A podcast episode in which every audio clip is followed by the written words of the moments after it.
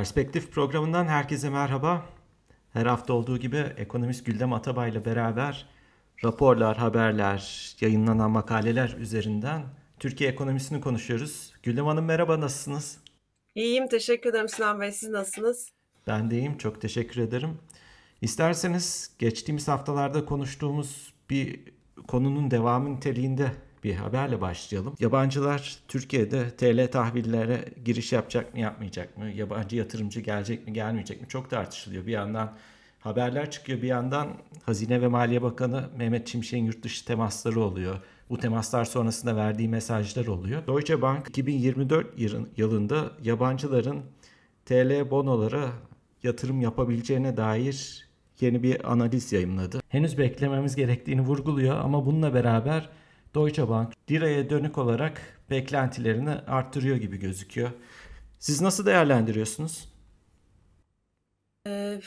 Yani bu Gazze'de başlayan olaylar, savaş, İsrail'in saldırı şekli, biçimi, sertliği, Erdoğan'ın Hamas'la ilgili yaptığı açıklamalar bu momentumu biraz zorlayıcı nitelikte. İşte Almanya ziyareti var. Biz bu programı yaparken bugün var. Oradaki gelişmeleri de izleyeceğiz yaklaşık. İşte yabancılarla ilişkiler, Batı'yla daha çok Batı sermayesiyle ilişkiler burada bu şekilde bugünlerde şekilleniyor. Bu Hamas olayı biraz tabii onu zorladı. Ona terörist değildir, o seçilmiş bir gruptur, partidir gibi yaklaşımda ısrar etmesi de bu işleri zorlaştırıyor. Ama onun dışında işte Mehmet Şimşek'in çabaları, seçimden beri değişen bir ekiple beraber değişen bir ekonomi politikası demeyelim, para politikası diyelim.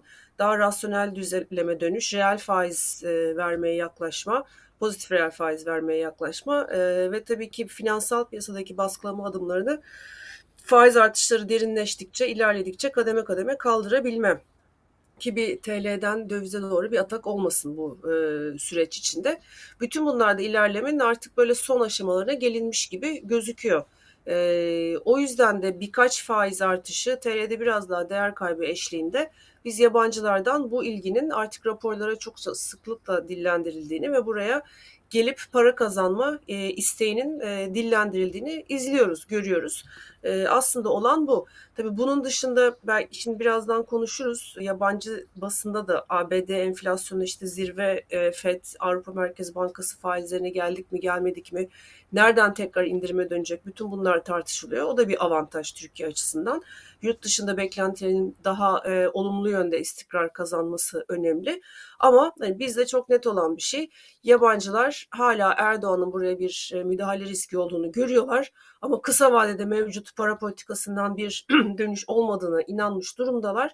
O yüzden de enflasyonla faiz arasındaki bir uyum söz konusu olduğunda, pozitif reel faiz ufukta görüldüğünde buraya gelip alım yapacaklar ve buradan para kazanacaklar. Sonrası biraz Allah kerim, kalıcı olacaklar mı, olmayacaklar mı? İşte tüm zamanların zirveleri, tahvil piyasındaki yabancı varlığı, hisse senedi piyasındaki yabancı varlığına doğru bir yönelik bir alım mı olacak o seviyelere doğru? Yoksa böyle bir vurkaç niteliğinde hani bir sene iki sene bakalım arkasından biz tekrar çekiliriz, akıl dışı politikalar olursa diye bir yaklaşım mı olacak? Onu işte para politikasını normalleştirdikten sonraki hükümetin tavrı, ekonomi politikalarındaki tavrı belirleyecek tabii ki. Şimdilik kısa vadeli bir fırsat peşinde koşulduğu gibi algılıyorum ben raporlardan. Yani bu olumsuz mu? Olumsuz değil ama yeterli de değil tabii ki Türkiye'nin ihtiyaçları açısından. BP'nin Türkiye'den çekildiğine dair bir haber. Şimdi petrol ofisine satıyor gözüküyor bütün şubelerin Türkiye genelinde. Şunu sormak istiyorum. Biz genel olarak yabancı yatırımcı üzerinden bu tartışmalar çok fazla tahvil piyasası üzerinden dönüyor son süreçte. BP'nin bu kararını nasıl yorumlamamız gerekir? Yani bunun belki şu olmadığını söylemek daha kolay kestirme olur. Bunun bir politik tercih olmadığını söylemek gerekir sanıyorum. Politik tercihten çok hatırlayalım işte petrol ofisi 2001-2000 krizinden sonra işte Türkiye'nin özelleştirme dalgasıyla satılan paketten bir tanesi. Zaman içinde işte belli bir varlık 1.2-1.3 milyar dolar gibi bir satıştan sonra alan yerliler de bunu yabancılara satmışlardı. Yani Petrofisi de zaten aslında yabancı bir şirket şu anda. BP'nin çıkma sebebi daha çok politik çalkantılar, işte Erdoğan müdahale eder mi etmez mi para politikasına vesaire değil. Daha çok işte faiz artışları etkisiyle kısa vadede ya da orta vadede şirketin gördüğü şekliyle kar potansiyelinin düşmüş olması. Banka işte komisyon kartların üzerindeki komisyon oranlarının yükselmiş olması. Bütün bunlardan karlılığının etkileneceğini, olumsuz etkileneceğini ve bunun kalıcı olacağını hesaplamış olması. Muhtemelen uzun bir süredir de bu açılardan zorlanıyor olması. Dolayısıyla bu hani şöyle değerlendirebiliriz. Evet, bu ekonomi yönetimiyle ilgili bu dalgalanmaların yarattığı elbette. Şirketin özel sebepleri de vardır ama bunun hani siyasi bir etki ya da siyasi belirsizlikler üzerinden şekillendiğini söylemek sanıyorum biraz yorumu abartmak olur.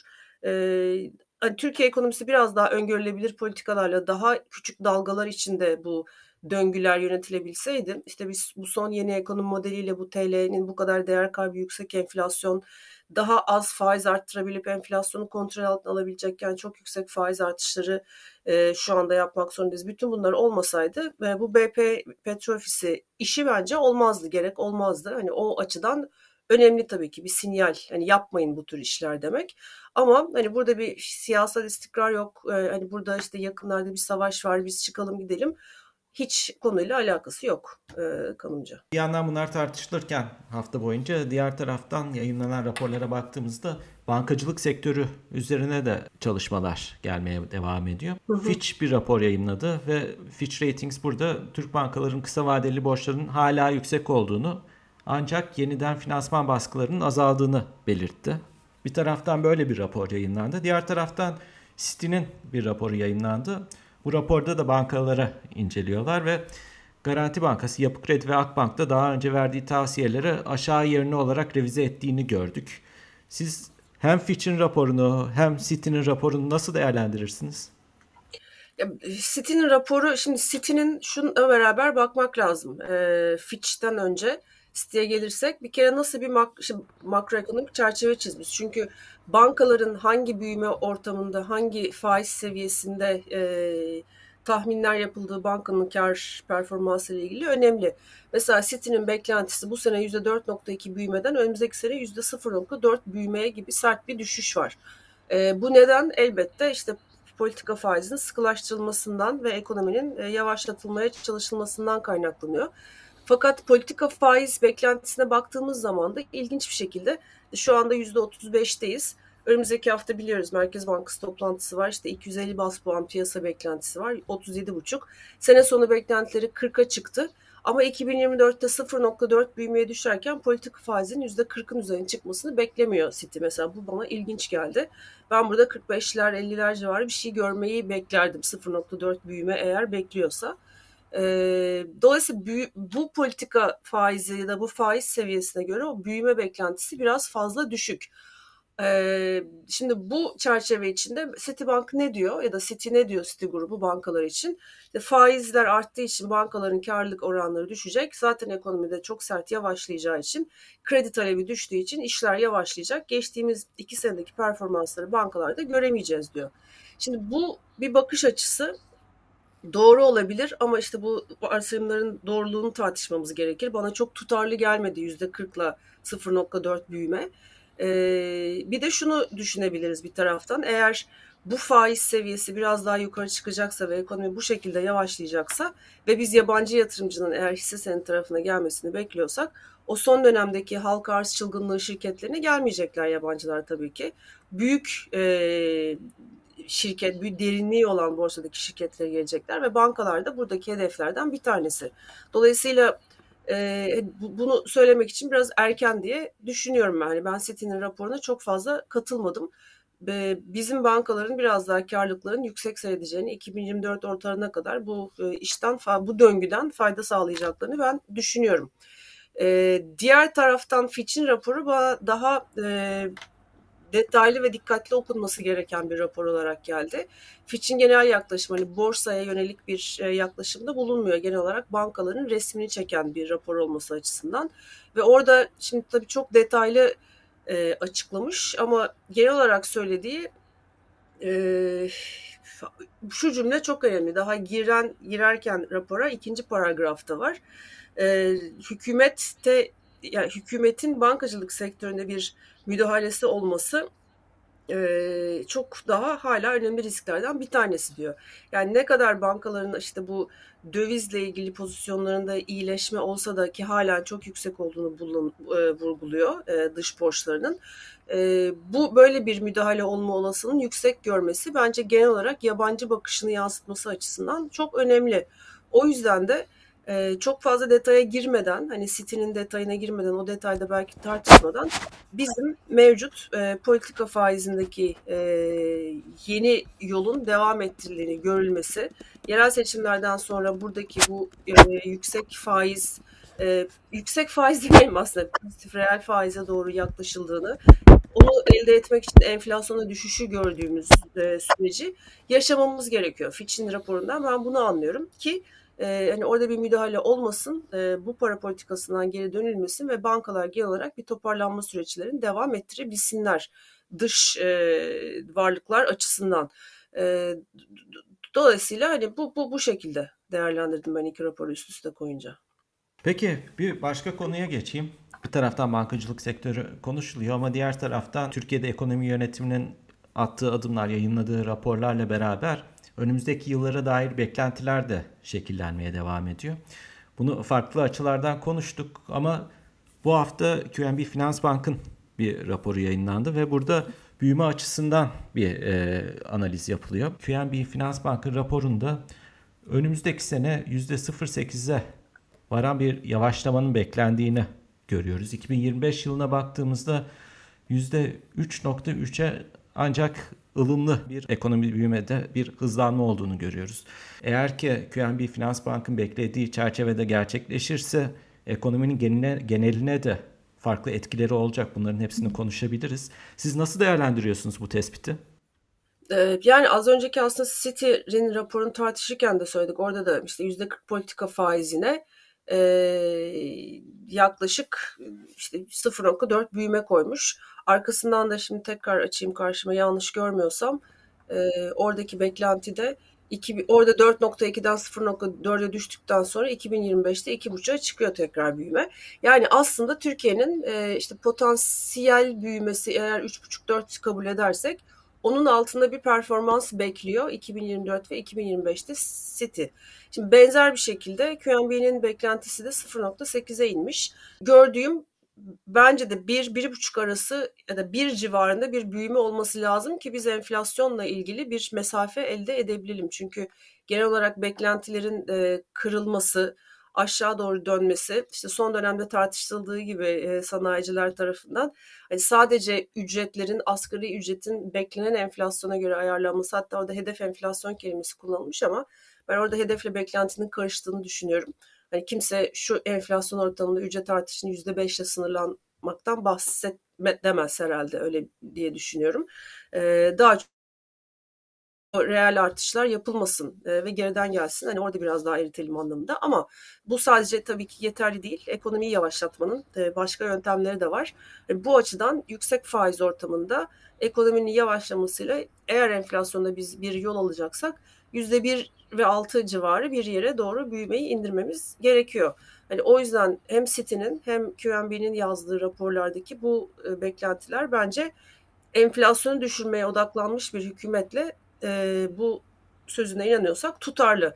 Eğer biz orta vadeli planda hala büyümeyi %4'ler civarında görüyorsak enflasyon beklentisiyle, hedefiyle o asıl tutarsız. Dolayısıyla hani piyasa şu anda sanki şunu yorumlamış gibi. Hani OVP politik bir metin, hükümetin belli kanatlarına da hitap ediyor.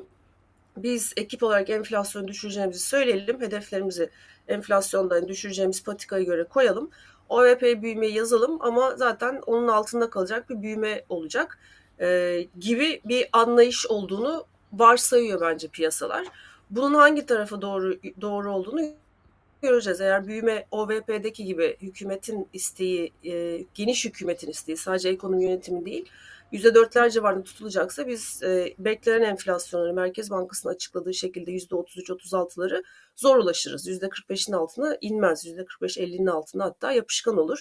Ama gerçekten büyüme %1 ve altına inecekse o zaman biraz daha enflasyon konusunda umutlu olmak için alan doğar. Çünkü büyümeyi yavaşlatmadan, büyümenin hızını kesmeden enflasyonu aşağı indirmek söz konusu değil. Bugün işte Fed'in yaptığından, Avrupa Merkez Bankası'nın yaptığından, enflasyonla aldığı yoldan bunu zaten görüyoruz. Bir kez daha ispatlanmış oluyor. Hani bu işin bu şekilde yapıldığı ya yapılabileceği. Amerika tarafını sorayım. Amerika'da enflasyon verileri de ekonomiye dair farklı veriler de gelmeye devam ediyor. Özellikle enflasyon verilerine baktığımızda beklenenden aslında bir parça iyi bir gidişat olduğunu da görebiliyoruz. Amerika'daki bu tablo Fed'e dair ki biz geçtiğimiz programlarda Fed önümüzdeki toplantılarda ya da önümüzdeki yıl ne yapar, faiz indirimine hangi noktada başlar, bunu da konuşmuştuk. Özellikle Amerika'da açıklanan bu verilerin ardından bu veriler Fed'in kararlarını nasıl etkiler? Bir, ikincisi küresel ekonomiyi nasıl etkiler? Yani küresel ekonomi bir tabii ki yavaşlama döngüsünde. Büyük merkez bankalarının işte Avrupa Merkez Bankası ve tabii Fed'den bahsediyoruz faiz artışıyla beraber eğer beklenenden daha erken bir faiz indirimi süreci başlarsa ki bunun dayanağı da hani faiz indirelim ekonomiyi canlandıralım değil bakın enflasyonla mücadele beklediğimizden daha iyi gitti iyi görürsek çekirdek enflasyon bazında ancak o zaman faiz indirimleri piyasanın beklediği gibi gelecek merkez bankalarının söylediği gibi değil. O tabii ki dünya ekonomisinde canlanma biraz daha hareketlenme dış ticaret hacimlerinde tekrar bir artış büyümeye olumlu yansıyacaktır. Enflasyonun kalıcı olarak düştüğü kabul edilirse. Ama bunun için biraz erken çünkü evet son gelen bu geçtiğimiz bitirmekte olduğumuz hafta içinde gelen verilerde ABD'nin üretici fiyatları enflasyonu tüketici fiyatlarının ardından beklenenden iyi geldi. Dolayısıyla yani orada bir iyimserlik var. Şimdi tartışma neydi hatırlayalım. Fed diyor ki ben işte %5,5'a kadar yükselttim politika faizimi.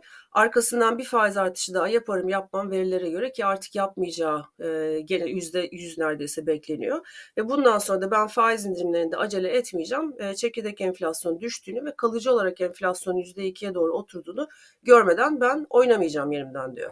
Piyasada diyor ki hayır biz işte Mart'tan itibaren hatta ilk yıldan itibaren Haziran'dan özellikle faiz indirimlerini bekliyoruz deyip bunu fiyatlamaya başladı.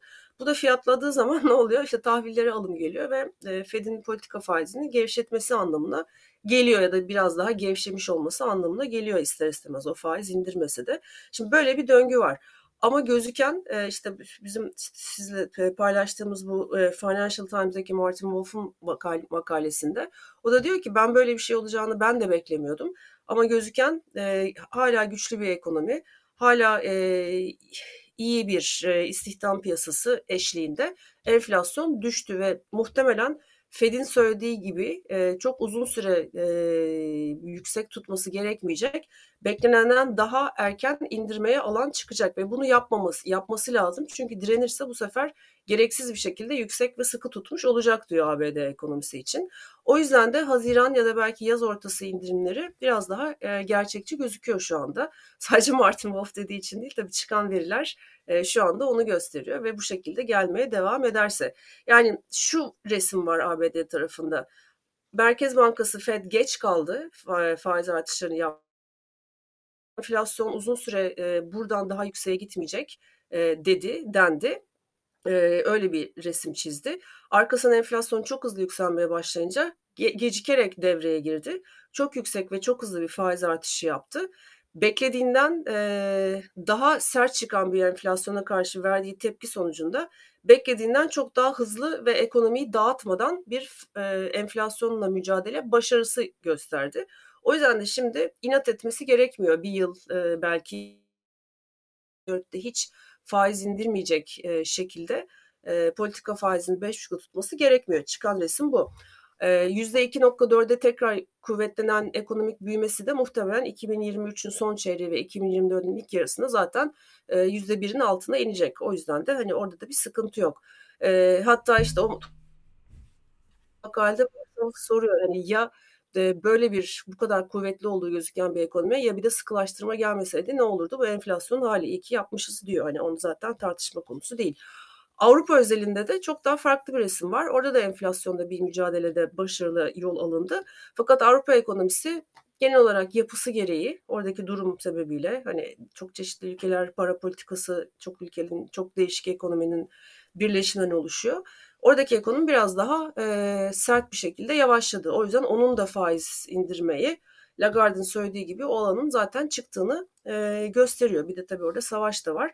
Dolayısıyla artık İşte altının verdiği tepkiden, dolar endeksinin verdiği tepkiden, bütün bunlardan biz 2024'ün ortalarından itibaren faiz indirimlerinin devreye gireceğini şimdiki gelen verilerle görebiliyoruz. Hani bir iki sürpriz negatif veri kötü anlamda enflasyonu böyle diri tutan, diri olduğunu, diri kalabileceğini gösteren istihdamla ilgili, üretimle ilgili veriler gelebilir ama genel yön bu savaşın artık başarılmaya çok yakın olduğu.